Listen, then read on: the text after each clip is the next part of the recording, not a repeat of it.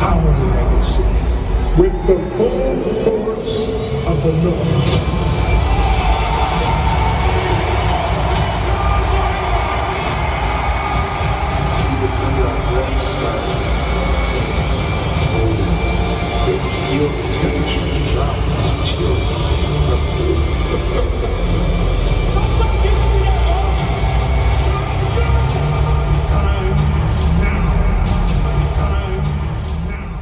Informe Púrpura, es semana 4 y los Vikings visitan a las Carolina Panthers. Los dos equipos vienen con 0-3, así que será una batalla para ver quién es peor equipo todavía en cuestión al récord en la NFL. Me acompañan Pablo V. ¿Cómo estás, Pablo? Hola, Denis. Hola, mi querido Pablo, ¿cómo estás? Espero que estén bien. Y pues ya, nada, a esperar la semana 4. Qué rápido se está pasando la liga. Me preocupa. Qué rápido no quiero. la temporada. Y más preocupante porque van 0-3, ¿no? No Sí, estás güey. disfrutando lo No. suficiente. Pablo González, ¿cómo estás? Qué, qué milagro, güey. Ya, ya me, ya me pusieron felices de que no, no me autodesignaron de otra forma, de la forma, del nombre prohibido, ¿no? Este, ¿Cuál de los tres? Los tres. No para que la gente no diga otras cosas. Pero como estamos bien, espero que estén todos muy bien. Ustedes también. Un saludo y pues, pues aquí andamos una vez, una semana más, ¿no? Claro, como ya lo decíamos, los Vikings, los, los Panthers son un equipo que van 0-3. Eh, Bryce Young es su, su coreback, el novato, pick número uno del draft. Está en duda si va a jugar o no. Al parecer ya está, ya está entrenando, pero nada se sabrá hasta el domingo. Es un equipo de las Panteras que tiene una defensa muy sólida contra el juego aéreo. Son la 9 en la NFL. Ese es un punto interesante porque es el punto fuerte de los Vikings y el punto débil de esta defensa, que es el juego terrestre, zona número 27, pues no se le ha dado muy bien a los Vikings. Que a los Vikings les bastó un partido bueno para subir de la peor ofensiva por tierra a la número 19. Ahorita los números son muy móviles porque acaba de empezar la temporada. Y por el lado ofensivo, la ofensiva de Carolina ha sido una ofensiva muy promedio, no, no ha generado peligro a nadie, está, está en las últimas 10 de la NFL. Entonces creo que es un, partido en el cual los Vikings van a, tienen la oportunidad de oro para empezar a enderezar el camino y, y empezar a ganar juegos. Pavlovich, ¿a ti qué te gusta, qué no te gusta, qué te preocupa de estas Panteras de Carolina? Pues mira, las, Pant- las Panteras son un equipo en reconstrucción. O sea, van, prácticamente podemos decir que empeñaron su futuro para traer a su quarterback, que es Bryce Young, como bien mencionas. Pues, probablemente juegue, si no, pues tienen ahí de backup a Dandy Dalton, que pues al fin y al cabo ya lo hemos bueno, lo- los Vikings lo han enfrentado ya distintas ocasiones en los últimos años, el año pasado con los Saints, hace en 2021, si no estoy mal, estaba con los Bears, no me acuerdo si lo enfrentaron en sí, y en 2020 con los Cowboys. Este, y es una ofensiva que tiene sus cositas interesantes, pero tampoco es que digas, "Uf, qué pro- cómo me preocupa, como lo puede ser la misma de los Chargers, que tenían en su momento a Mike Williams, Keenan Allen, estos jugadores, eh, Eagles o hasta Tampa Bay, que tenían Mike Evans y a Chris Godwin por ahí. Y esta es una ofensiva que eh, realmente no, se vuelven a ver las caras con Adam Thielen, eh, se vuelve- vuelven a ver las caras con DJ Chark, que tuvo un buen partido el año pasado con los Lions en contra este de, de Minnesota. Eh, tienen a Miles Sanders, tienen a Chuba Hobart por ahí, tienen al novato Jonathan Mingo, que es un buen wide receiver, pero pues le falta un poco por ahí. y se lesionó el fin de semana. Sí, y se lesionó justamente, se lesionó la semana, la semana pasada. Tiene a Hayden Hurst, que creo que es un buen eh, tight end, y una línea ofensiva que es interesante, muy joven, eh, liderada por Ikem Ekwonu, el tackle de North Carolina, que del año, fue tomado el año pasado. Por ahí en fuera creo que es una ofensiva X, o sea, que te digo, está en reconstrucción. O sea, en unos años con el tema de tener un quarterback novato y ese pedo, eh, y con Frank Reich, que a mí me parece un gran head coach, un muy buen head coach, que ha tenido la mala suerte de no poder desarrollar su quarterback, que ahora tiene la oportunidad justamente. Creo que es un equipo de cuidado en, en unos años, pero este año si se van con tres victorias en temporada, no estaría, no estaría yo exagerando y creo que son un equipo que no debería de causarle tantos problemas a estos Vikings. ¿no? Claro, antes de pasar con Pablo, me hice bolas aquí en los apuntes. Los Vikings son la defensa 19 contra el juego terrestre, la ofensiva es la número 31. Aquí me, me confundí en los números. Pablo, ¿a ti qué, qué te gusta, qué no te gusta de, de estas Panthers?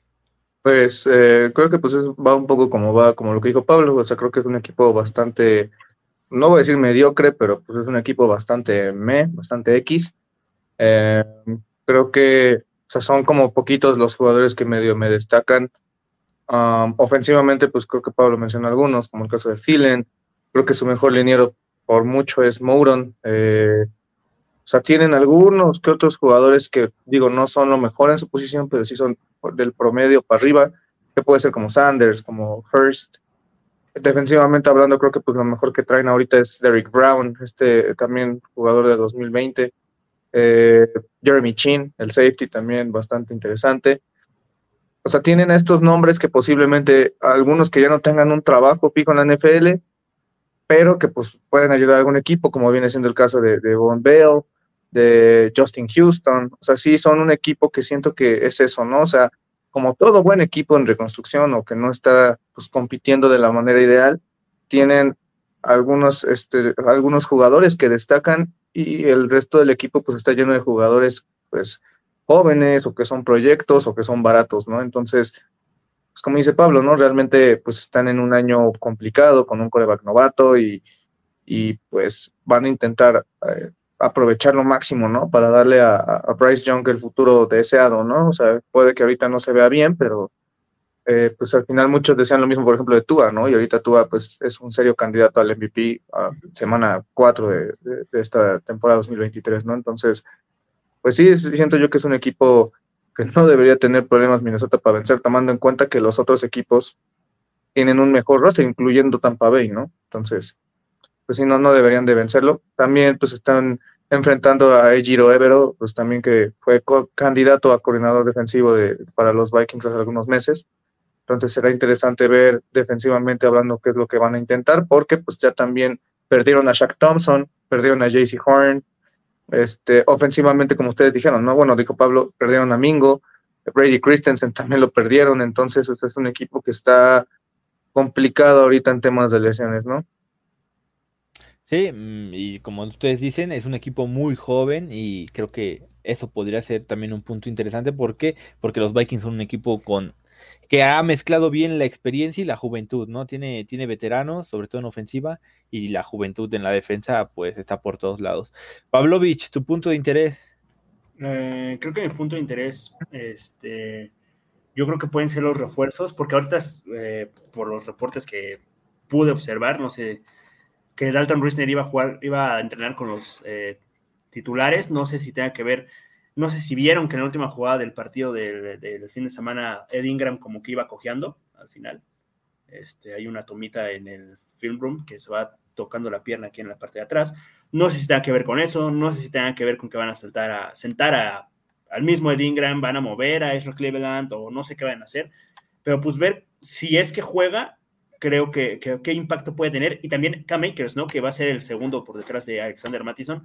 Ver qué te puede ofrecer, ver qué te puede este, ver si puede hacer un buen comité, ¿no? Que es muy importante porque Mattison creo que necesita esa ayuda porque Ty Chandler no se la ha eh, dado como uno, alguno, uno esperaría.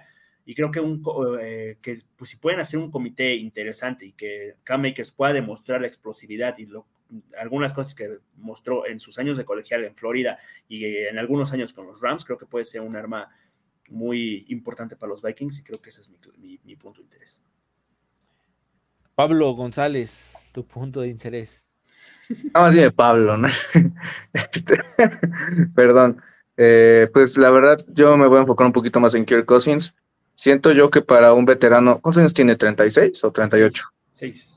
Para tener 36 años y pues ya tener cierta experiencia, o sea, todo, todo el tiempo estuvimos diciendo, es que le están cambiando de coordinador, es que esto, o sea, ya es la misma ofensa, creo que ya no hay excusas y por lo menos el partido que se dio entre Los Ángeles fue muy malo, de muy mal, de malo a muy malo, eh, en algunas cositas. Eh, siento que no, es, no está cómodo y eso no necesariamente tiene que ver con la línea. Entonces, eh, lo comentábamos ayer en el, en el, el miércoles en el stream con Marcelo y con Bere, las métricas de, medida para la eficiencia de de la, línea ofensiva en términos de bloqueo por pase es la cuarta mejor de la liga, o sea, ya no hay excusas. Y para lo que está haciendo Cousins, tomando sacks, precipitándose, eh, su base está en ocasiones muy mal, tomando checkdowns cuando perfectamente puede tomar en cuenta algún pase largo, por ejemplo, mandó varios pases bastante malos a Addison. No sé, o sea, siento que para lo que es Kirk Cousins, o sea, sus números sí están por los cielos y lo que nosotros queramos, pero siento que a nosotros nos acostumbró a otra cosa. No sé si esto ya sea parte de que ya está en su declive su carrera y también esto va de acuerdo a su futuro. O sea, si él se quiere retirar en Minnesota, o sea, no lo va a hacer como un coreback banca y esto también puede fomentar a que el equipo pueda acelerar el tema de conseguir el coreback del futuro, ¿no? Entonces creo que necesito yo personalmente ver a Kirk Cousins más tranquilo, más sereno, que pueda tener un poco más de técnica a la hora de soltar la bola, te les digo, me refiero a la base, me refiero a la moción de tiro, o sea, todo ese tipo de cositas que contra Los Ángeles se le vio muy mal. No estoy diciendo que ahorita Cousins esté por los suelos, o sea, sus números lo avalan, pero también es por la cantidad de pases que lanza por partido.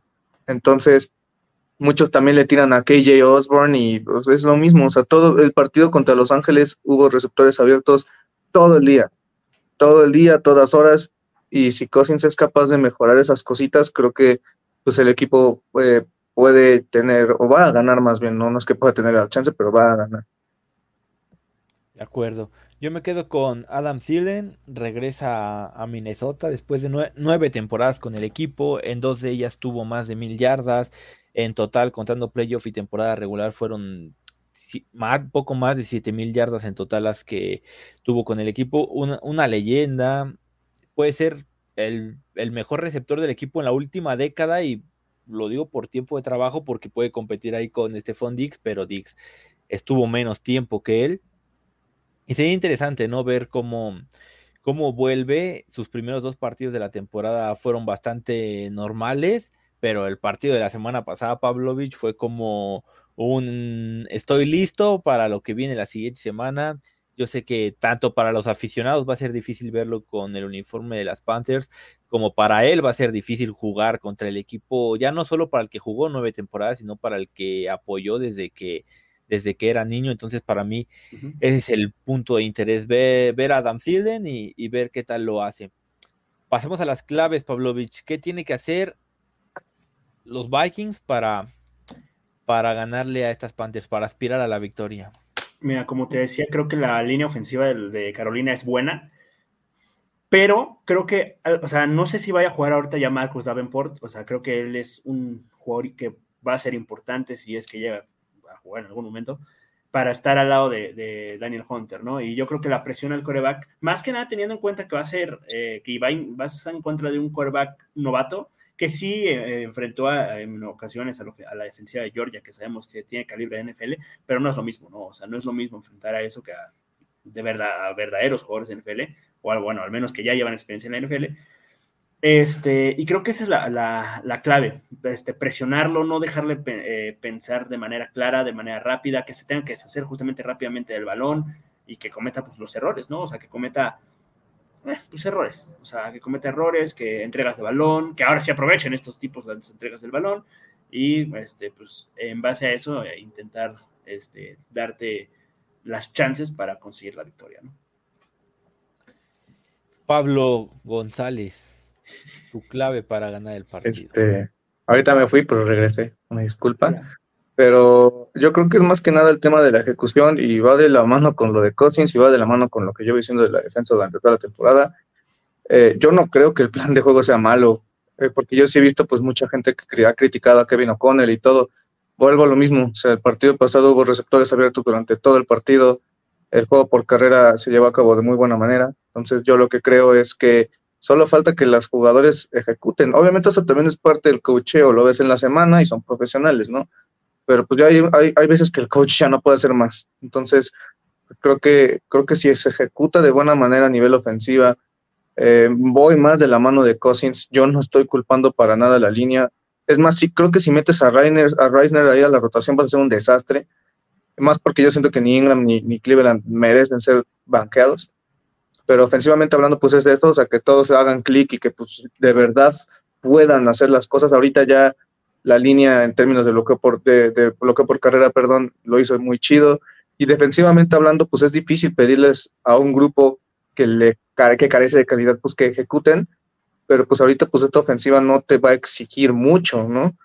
Entonces, ah, bueno, chance con Dalton te exigen un poquito más, pero yo no veo la verdad mucho tema en que te exijan mucho, su línea es bastante mala, ni Ekwonu, ni Zavala, ni Mace, o sea, los únicos que destacan son Mouro y Boseman, entonces, eh, pues creo que defensivamente hablando, pues también es lo mismo, o sea, si vas a andar presionando, si vas a andar haciendo las cosas, pues los corners, pues lo que les pediría sería lo que, lo que hizo Byron Murphy durante todo el partido, ¿no? O sea, de te permito la atrapada, pero bajo a taclear, ¿no?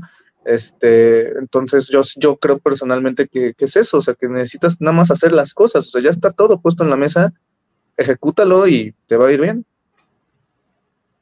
Y a la, a la ejecución de la línea ofensiva, más que, que agregar a Risner o, o poner y quitar, creo que lo más importante es que Bradbury pueda estar sano, y pueda regresar y jugar con el equipo, porque pues, es un jugador clave y sobre todo en el juego terrestre, que es lo que no ha funcionado para los Vikings. Yo me quedo con cuidar el balón. Yo sé que es repetitivo, pero este equipo lleva entregando el balón en zona roja en tres partidos consecutivos.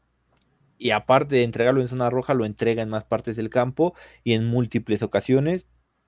Tiene un menos 7 en entregas de balón en el diferencial de entregas de balón esa temporada. Ha recuperado, me parece que dos balones y, han entregado nueve. En total, hay que cuidar el balón. Si los Vikings quieren ganar, hay que cuidar el balón. Quizá aún entregando el balón contra un equipo como Carolina tendrás la oportunidad de ganar porque la tuviste contra equipos más sólidos como Chargers y Eagles, pero yo creo que lo más importante aquí es cuida el balón corrígelo porque ya incluso Kevin O'Connell hizo mención, ¿no? De que si ellos no pueden cuidar el balón, va a poner a otros jugadores que sí puedan poner el balón. No creo que lo haga, pero ya es un mensaje de esto es un problema real, ya no es algo que nos pasó en la semana 1 y que volvió a pasar después, ya esto es un problema que incluso al cuerpo técnico le está incomodando y van a encontrar la manera de solucionarlo seguramente. Pasemos con los pronósticos, Pavlovich. Pues, o sea, ¿qué te digo, güey? Tiene que ser una victoria para mí sencilla, o sea, no estoy diciendo que el otro equipo no te vaya a, o sea, que vaya a ser algo parecido a lo que vimos contra los, eh, bueno, entre Broncos y Dolphins, pero sí tienes que ganar de una manera relativamente sencilla, sin sufrir mucho. O sea, para mí tendría que incluso en algún momento, si está todo muy tranquilo, entrar Nick Mullens y no, entrar no jugar los eh, titulares más tiempo, pero no creo que suceda. Pero aún así me voy porque los Vikings ganan 27-14. Y por fin ganando el, duelo de las entregas de valor. De acuerdo. Pablo González, tu pronóstico. Es que me da risa que me digas así por mi nombre. Ya casi, casi me vas a decir así mi curp. Este, pero yo, también creo que este partido debería de ganarse de una manera tranquila, entre comillas. Eh, yo sí siento que la ofensa de estos brothers no creo que responda muy bien ante lo que va a intentar o va a querer hacer Flores. Eh, más con un coreback novato. Y pues eso, o sea, creo que si aspiran a algo esta temporada, creo que necesitas ya quitarte toda esa presión y esa, negatividad ante este equipo con rumbo a enfrentarte a los vigentes campeones en una semana. De acuerdo, yo me quedo con un, marcador de una posesión. Creo que si algo ha enseñado el equipo de O'Connell, tanto en ofensiva como defensiva, con Flores y con Donatel, es que es un equipo descuidado y inconsistente, no, no es capaz de mantener el mismo nivel de juego durante un partido completo y cometen muchos errores, diría por falta de concentración, entonces se van a encargar de que el partido sea cerrado, de mantenernos en el, al filo del asiento hasta el último momento, pero sí creo que lo van a ganar. Me quedo con un 24-27 y por fin llega la primera victoria de los Vikings esa temporada. ¿Algo más que añadir? ¿Alguno de ustedes? El do, eh, eh, yo rapidísimo, el reporte de lesiones hasta la ahorita jueves no ha salido, pero eh, miércoles los jugadores de, Carolina que no han entrenado fueron Frankie Lubu, ah, fue Xavier Woods y ya términos de práctica limitada fue Mingo con conmoción, CJ Henderson, que también eso es importante con, este, con un, un tema de un tobillo, Miles Sanders con tema de la ingle, Chandler Zavala, que tuvo un juego desastroso con un tema de la pantorrilla, y los demás entrenaron de manera. Ah, bueno, y la Brian Ray con un tema de un dedo. Y de los Vikings, realmente eh, tres titulares no entrenaron: Murphy, Metellus y Davenport. Eh, Bradbury estuvo eh, limitado y Patrick Jones también estuvo limitado. Se supone que Davenport entrenaría hoy, jueves, pero pues, digo, ahorita estamos grabando al mediodía, entonces, este, pues esto usualmente sale ya más tarde, ¿no? Eso es lo único y pues si quieren saber todo el tema de los reportes, el del reporte lesionados en, en, el momento, pues en Twitter está todo eso. Pavlovich, ¿algo que agregar? Nos vemos en febrero. Un saludo a todos. Gracias por estar aquí con nosotros. Skol. Jefferson fire JJ